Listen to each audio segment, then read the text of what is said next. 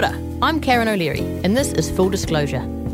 We're going to talk to politicians, builders, actors, writers, and media personalities to find out how coming out was for them. This podcast is bursting with pride to be supporting Rainbow Youth. Joining me in the Full Disclosure studio is Cassie Roma. Cassie is the founder and director of media, brand, and content strategy company CR & Co. I started to realize that the way that I dressed wasn't how I wanted to dress. It was making me mm. unhappy. The reason I'm so abjectly unhappy on the inside is because I'm not being who I am. And I didn't know what that answer was until I met Carly. Cassie, thank you so much for coming in. It's an absolute pleasure to see you. We met on the um, the amazing reality TV show Celebrity Treasure Island, and gosh, that was an experience, wasn't it? That was an experience. I remember the first time we met on that bus. Yeah, I thought you were a high profile sports person actually, because I hadn't watched The Apprentice at that point. You thought I was a sports person? You looked like a sports person. Oh, thanks, man. I think you could certainly be a sports person. I mean, there was a time. Yeah, that's right. Because basketball. because basketball. Because that's basketball. basically my whole life. No, in a nutshell. No, no, because you played basketball is what I meant, and I remember you th- th- shooting the hoops in the challenge. I did shoot those hoops, and thank the Lord I made them because otherwise I would have been reamed when Yeah. I went back home. Reamed. Yeah, just teased. Oh right, okay. Delightfully, Is that an Americanism? I hope so. Yeah, because I so do I. Otherwise, I just I'm ignorant. But yeah. Um, but anyway, so aside from the fact that you're a basketball superstar and a reality TV superstar, you're also the founder and director of successful media brand and content strategy company CR and Co. That's right, man. I So sure CR, am. what does that stand for? CR and Co. Cassie Roma. Makes a lot of sense. Yeah, Yes. I was. I probably could have And guessed Co. that. Yeah, yeah. You're a woman of many talents. Would you say that? Uh, Well, yeah, ac- maybe accidental talents. They're sometimes the best ones, though. They're the, they're always the best ones. It's like accidentally becoming an actor.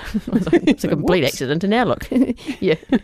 Okay, but we're not here to talk about me, and we're here to talk about you. And I'd like to know first and foremost, where do you live? Who do you live with? What's your fuddy like? Oh, oh.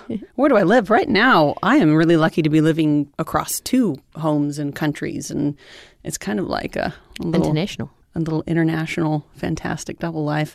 Uh, for the most part, I, in my whare is my Yes. wife Carly and Yes. um, our daughter Chelsea here in Aotearoa, New Zealand.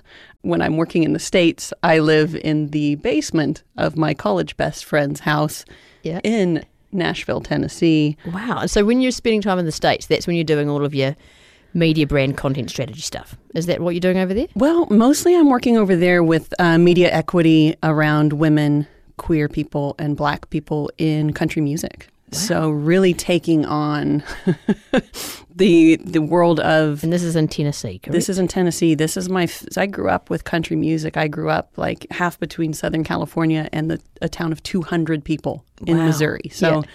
like rednecks, beautiful humans, gorgeous souls. But let me tell you, there was a great divide uh, between privileged and non. yes. So I'm trying to break, uh, utilize all of the the business skills I've got over the last 20 years in media, in strategy, in all of that, and then apply it to a creative world that I never felt a part of as an adult because I'm not a white guy with a beard and a beer belly and a truck who was chasing. Well, I'm chasing girls, kinda. I did once, yeah, yeah. and I do like beer. So that, you know, Yeah. there's a little bit of resonance there. Yeah, yeah, but you, it's just the beard. You're missing the beard. That's right. That's right. I think. I'd look good with a big, you know, ZZ Top beard. I think you'd suit a moustache. you know, how would you identify in terms of your sexuality? Mm. How would you identify it if you if you're going to chuck a label on yourself? I always say queer. Yep. Yeah, I'd say queer. I've- I can I can run the gamut of sexuality, but right now I've Hmm. done my time with the old eggplant emoji, and I will never head back to that. Okay, tell tell me a bit more about that. What do you mean by that, Cassie? I I kind of know because I know your story. Yeah. But these other people might not know your great story. Yeah, well, I think uh, you know, back backing up the the proverbial bus a little bit. I was married originally for 14 years to a, a really lovely man Yes. who the Women's Weekly called Ted, but his name is actually Tex.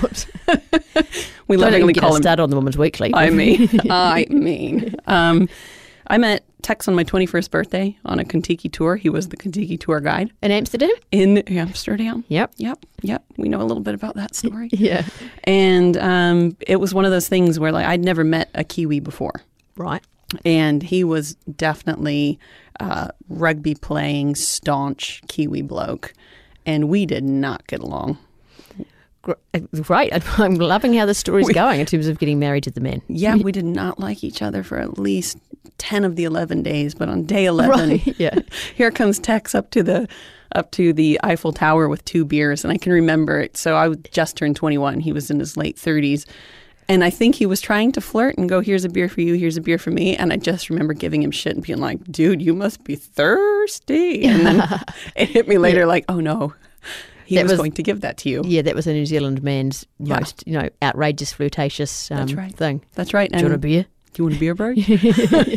well, the answer was yes. And Yeah. we got married and we're together for, yeah, 14 years. So at that point in time, had you ever questioned your sexuality, or did you at that time did you just presume or think that you were straight? Since coming out, I look back on, Mm. uh, you see that there's the signs. Yes, Uh, so so often that hindsight's yeah. an amazing thing, isn't yeah, it? hindsight Yeah. is very much 2020. When I was younger, um, in these small towns I grew up in, Yeah. very conservative Mhm. small towns, my nickname was Little Elton because I loved Elton John so much. big sign. Big sign. Yeah, and what I loved most about him was how open he was and how he invited other queer people in and how people could be colorful in themselves. Hmm. I never thought I could be gay because I never saw somebody that looked like me Yeah. who was allowed to maintain some femininity while still being a bit of a tomboy, who could Hmm. Yeah. enjoy boys and men and like them as people and really care for them, um, but not have to be sexually Hmm. uh, involved with them. Um, and I think because of the way I look too, you know, five foot ten, blonde hair, blue eyes, you're quite good looking. I'm a real ugly person. No, it's not true. I know. I won't have you talking I'm working like on that in therapy. Well, look, you've come to the right place because I think you're fantastic. Thank you. Anyway, Um, carry on. I've interrupted now by no, giving you a compliment. I know, and I'm blushing Yeah. for people at home who can't see it. Yeah. Um, It's bright red. Yeah. Doesn't look as good now. No.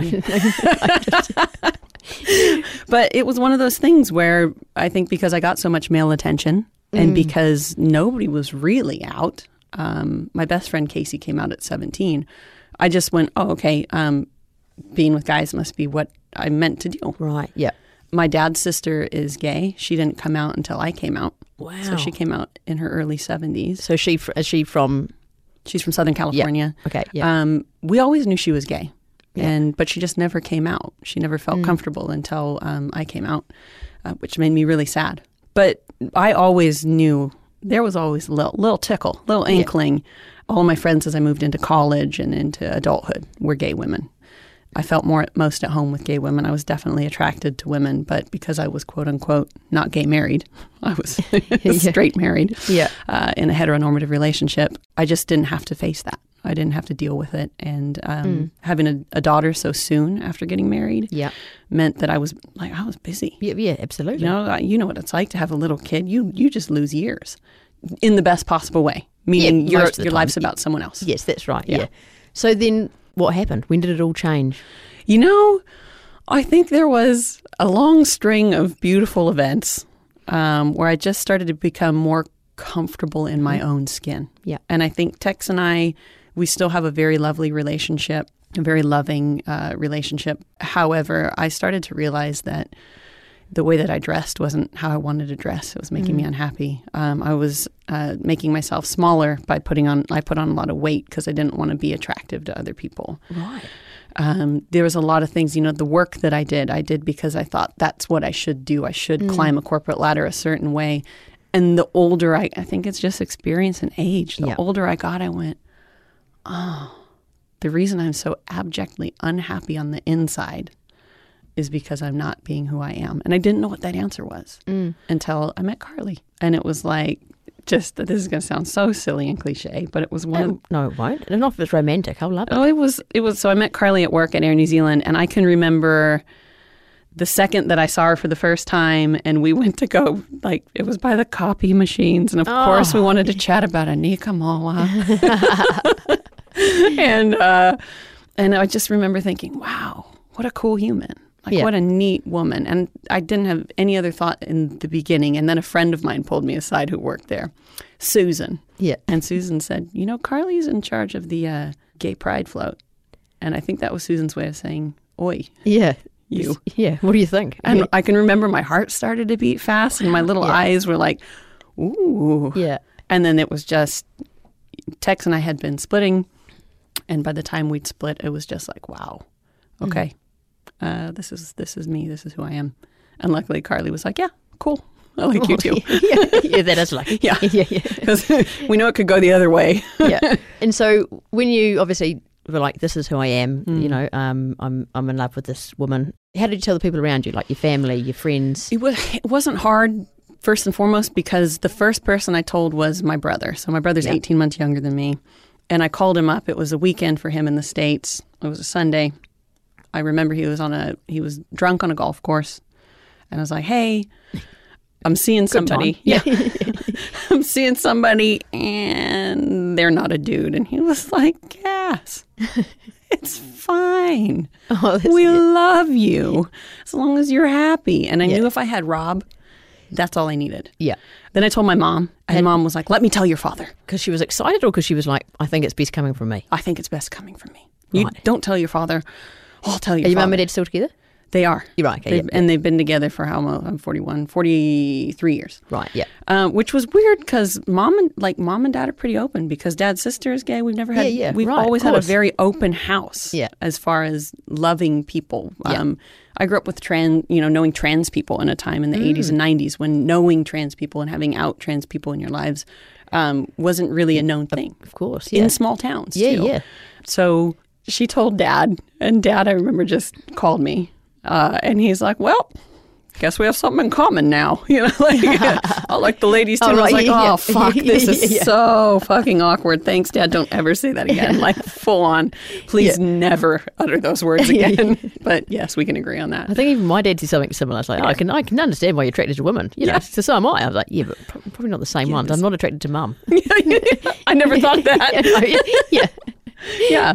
Yeah. Um, so that was interesting. The the scariest jumping off point for me for coming out wasn't family and it wasn't friends because I knew I've always been the kind of the the, the weird one in the family, the one who's willing to take risks, the curious one, the one who doesn't stay in a place for long. So people know You're open to difference and to d- diversity. that's right. Yeah. That's right. Yeah. I will skate up and down a line as much as I can just to to see and learn and do an experience. It was when my grandmother died and um, it was actually the day that the last president, I won't say his name, Please don't. was put into power. And I had to fly home to Missouri in the middle of a storm to farewell my hero. And I was sitting around this table with 13 Midwesterners who were like salt of the earth, um, farmers and tractor fixer uppers Yeah. and mechanics and all Yeah. these things. And they all kind of looked at me when I walked in the room because I was always a California cousin, anyways, growing up. And I kind of like did that weird thing like on TV where I'm like, well, everybody, I'm super gay now. and I was terrified because these Yeah. are the people I love. Yeah. Not a single one of them gave a damn. So good. They're like, Yeah. well, Cassie, that's fine with us. And then they just carried on. Carried on fixing their tractors, talking uh, about tractors, Yep. doing all the stuff. They didn't give a single damn. And isn't that interesting? Because obviously, like you say, you know, we I would presume, you know, knowing the s- south of America is pretty. Um, Conservative. yeah, that's the word. Yeah. they're not entirely open to that kind of stuff. Yeah. Do you know why that is? Well, I think a lot of it, especially the ideas we have about, like, say, the conservative South or the Midwest Yes. or people in general in America, and I can say this with 20 years of living outside of it now, Yes, yes, is what we read in the news and what we see on TV is not how normal, uh, everyday humans act and interact. yeah, Um, the people I know and love know and love people who are queer, yeah, who are of color, who are of all of these different, diverse, nuanced, gritty personalities. Mm. And when you grow up in a town of like 200 people, too, you have to learn how to get along with different people. yeah, You can't piss everybody off. No. or- Yeah, you know, yeah, you know, you're related to all those 200 people, yeah. and you're not going to agree with them on everything, but you have you learn how to get along. yeah. And for and me, to let differences be differences. You know, that's Uh, right. Yeah, That's right. That's right. And I always say, even to my daughter now, too, with things like that, what's above your pay grade? So there are some decisions and there are some, you know, that making, you know, judging people, that's above my pay grade. I'm going to let Yeah. whatever higher power exists make Yeah, that yeah, yeah, decision. yeah. I'm just going to love people for who they are. Speaking of your daughter, how did your daughter take the news, the change? Chelsea, um, we were talking about this yesterday, actually. So Oh, she's yeah. 16 now. Yes. And we were talking about her relationship with Carly. So they met when Chelsea was nine years old. She's Yep. 16 now, so almost half her life. And the first time those two met, Chelsea literally looked at me after we'd played in the park for half an hour. She looked at Carly and she goes, So which one of you am I going home with? Really? And she, we went and get a chocolate milk, and she went with Carly. like she'd known this person for 30 minutes. Oh, But yeah. fast forward to now, and we were talking yesterday, and Chelsea said the beautiful thing about my relationship with Wiggles, she calls Carly Wiggles, Yeah. is that Wiggles loves me regardless of her relationship to you, Mom. Mm. She said, Carly's my mom, regardless of, of you. She doesn't just put up with me or love me because Yeah, she loves yeah. you. She loves me for me. So for a kid to see that, that's that's amazing. pretty freaking magical. And I was worried about Chelsea when Tex and I split Yes. and I was worried about what people were going to say when they realized that Carly and I were together mm. because there were a few parents from her school at the time who found out that I was dating a woman and they wouldn't say how's your girlfriend or how's your partner they mm. would say how's the puppy Oh, I mean, Yeah. I would love a puppy, and I was so confused for so long. I'm like, what are you talking about? have a dog. I have a lover, not a puppy. Don't like and she's not a bitch. no, she's not. So, but the I think the whole point of that is once people were like cool, uh, the Yeah. adults were not being weird. The kids loved it. They Yeah. kept saying to Chelsea like because um, Tex has a partner named Carla. Right. So right. here, Yeah. Yeah. Carly, Carla. Yeah.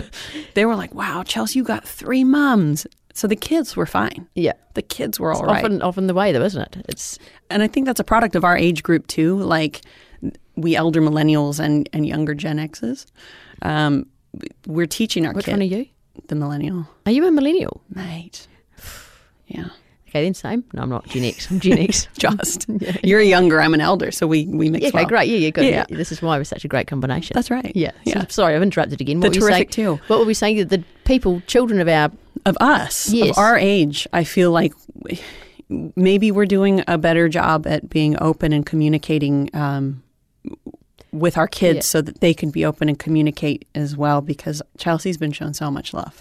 yeah, And now our house is filled with a whole lot of different kids. We have a lot of queer kids in our house. We have kids who are out gay, lesbian, um, all of those kinds of Yeah. things. So it's it's nice to see that. yeah, and I think you're right. It's you know, if, even if you look at this generation of young people in terms of their response to things like climate change and all that stuff, they're very proactive. They're very aware of the issues that really actually matter, That's right. and about just wanting the world to be a better place. Really, That's right. And that's the beauty. So we can, like, I worked in social media since social media began. Mm. And the elders are terrified of what it's going to do to kids. There's so much good yes, for kids. There's, like, if I had had social media back in the day, I probably never would have got straight married, to Right, be honest yeah. with you, because there would have been people who looked like me.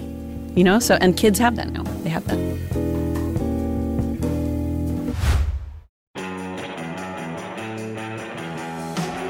Kia ora, I'm Adam Blair. I played the great game of rugby league for the Storm, Tigers, Broncos, and the Mighty Warriors. And I'm Goran Paladin, sports presenter and rugby league fanatic. I won a World Cup too. I played 51 tests for New Zealand. Yeah, he's a national treasure, people. Come on.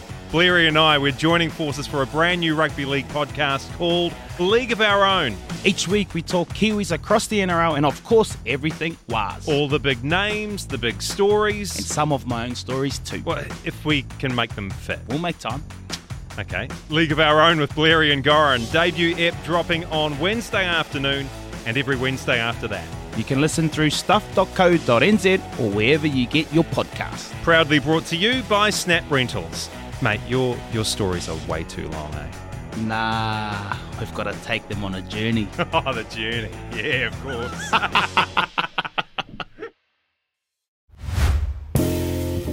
Would you say that you then, like, even thinking about being straight married, and obviously there was lots of good that came out of that, Yes. namely your daughter. Would you have any regrets in terms of not coming out earlier, or do you think it's just it's just the nature of the situation as it as it was? I was talking to Carly about this yesterday. I don't have any regrets. No, you no, you're always pretty positive, aren't you? You, well, you can't go back. No, you, you can't, can't. even like my mom said to me when when Tex and I divorced, and I remember I texted her from the lawyer's office because we had a pretty, in the scheme of things, gentle and kind divorce. Yeah. And I texted her and said, "This has been a hard day," and she said, "Cass, take a little look back, and then look forward because that's the way you're going." And I was like, "Mom, truth bombs, damn." She's good. She is good, but she'll Yeah. be. She's the one who's like, Cass, you want to you want to go to Tennessee and and bring more music into your life. How can you help others? do it. She's like, don't don't be 75 years old and go, man, I wish I would have done that thing. Mm. Go Yeah. do it. Yeah, and we were talking a bit about what you were doing over there in terms of the music scene, and how would you describe it? So you're making it safer and more inclusive for Yeah, and you know, navigating navigating the conversations between like uh, those people in power, the executives, the folks who are true allies, and then the grassroots organizations for queer Black women artists, and going, how do we build a nice bridge between the two so that there's really good communication, and and that communication then can equal equity of coverage in media. yeah. Um, it can Yeah. equal, you know, fairness in pay. It can and it can equal better storylines for America. Because I, I reckon if we shift that needle in country music in America just two percent towards more such loving, a massively positive impact. oh God, it would change. It would change my country for generations. Also, the, and we're leaving that in your capable hands, then, aren't we, Cassie? Are You're going to achieve that. I feel like it's achievable, there- but it's not. It's not just me. There are so No, many people yeah, who are yeah. who are there alongside me doing it. Are there any openly queer country music people? There are. There are a lot. Do you have you heard of Brandi Carlile? Oh yeah, yeah, yeah, yeah. So there's Brandi well, Carlile. you chose her song on CTI. That's right. I chose her song. There's another artist that my best friend Vanessa McGowan, um, uh, who's a Kiwi Mm-hmm. Yeah, here, yeah. and her buddy Cy Winstanley, who's also a Kiwi. They play for a woman called Brandy Clark.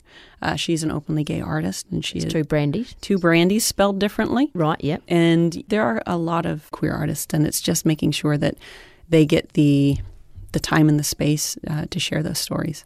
Because country music is ready made for gay storylines. Let's be real. If you could give your young gay self any advice, Oof.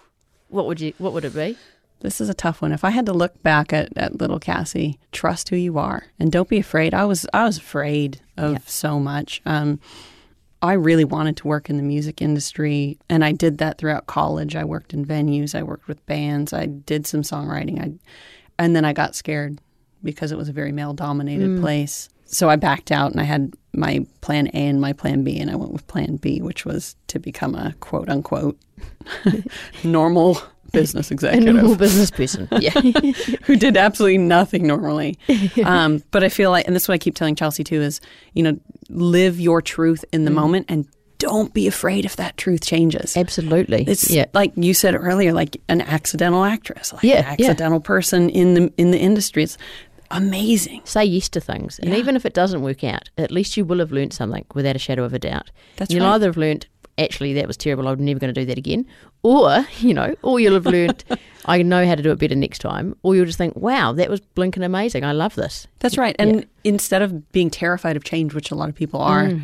I don't know if it's a it's a wiring issue in my head or a gift, but I've always been like, It's a gift. Change is opportunity. Like it's actually this really beautiful gift of going, I'm going to learn that. Yes. Because I can remember in business people going, Oh, well, you've been leaving your job every two years. and I'd sit them down and I'd go, Look, when I was 19 years old, one of my mentors in college said, When women leave their jobs every two years for another job, they will triple their lifetime earning potential. Really? Whereas, think, like, women will will wait until they're quote unquote ninety nine percent ready, Right, And so yes, they get yeah, their yeah. one a year increase, and they just feel Yeah. happy to be there. Whereas men are like, oh, I'm making a hundred grand next year. I want to make two hundred grand. Where can I do that? yeah, yeah. And so leaving every two years for me meant like learning every two years Yeah. and getting really uncomfortable. And if I hadn't done those things, I would definitely wouldn't be where I am now. And I feel like that's another thing. Just learn how and when to leave things that aren't um, helping you anymore, that aren't helping you grow. Absolutely. Yeah, I tell my little self that. Well, I, and if I was your little self, I'd be listening to y- you as my big self. Is it? Yeah, thanks. who am I now? I'm you, but little, Yes, and you're you, but bigger. um, I am. We've talked about this before. I know. I'm Look- quite a bit bigger than Not- you. I'd not, I wouldn't say bigger. I'd say certainly taller. You know, and I'm probably way more muscly. Um, no, I've seen Heaps you. more. No, I'm not. At all. Heaps more. You like you're just walking all the time, running. You're just doing all that exercise stuff. You know. I'm the Lynette Forday of Beach Haven. Yeah, I can. I imagine that. Uh, well, thank you so much, Cassie, for coming in and um, sharing your your story and some amazing advice. It's been really a pleasure to talk to you, and I hope you have a really great rest of your day. Thank you for having me.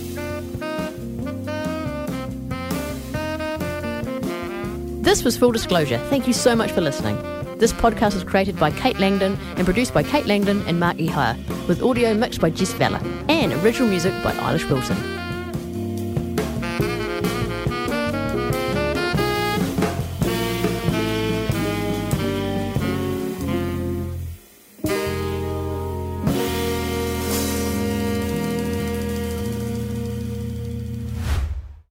Prepare for an unfiltered journey through the harsh realities of infertility. My name's Nadine Higgins. I'm a broadcaster, a journalist, and I've been trying to make a baby with my husband. That's me. I'm Dan, and we reckon infertility is lonely enough without making it a dirty little secret.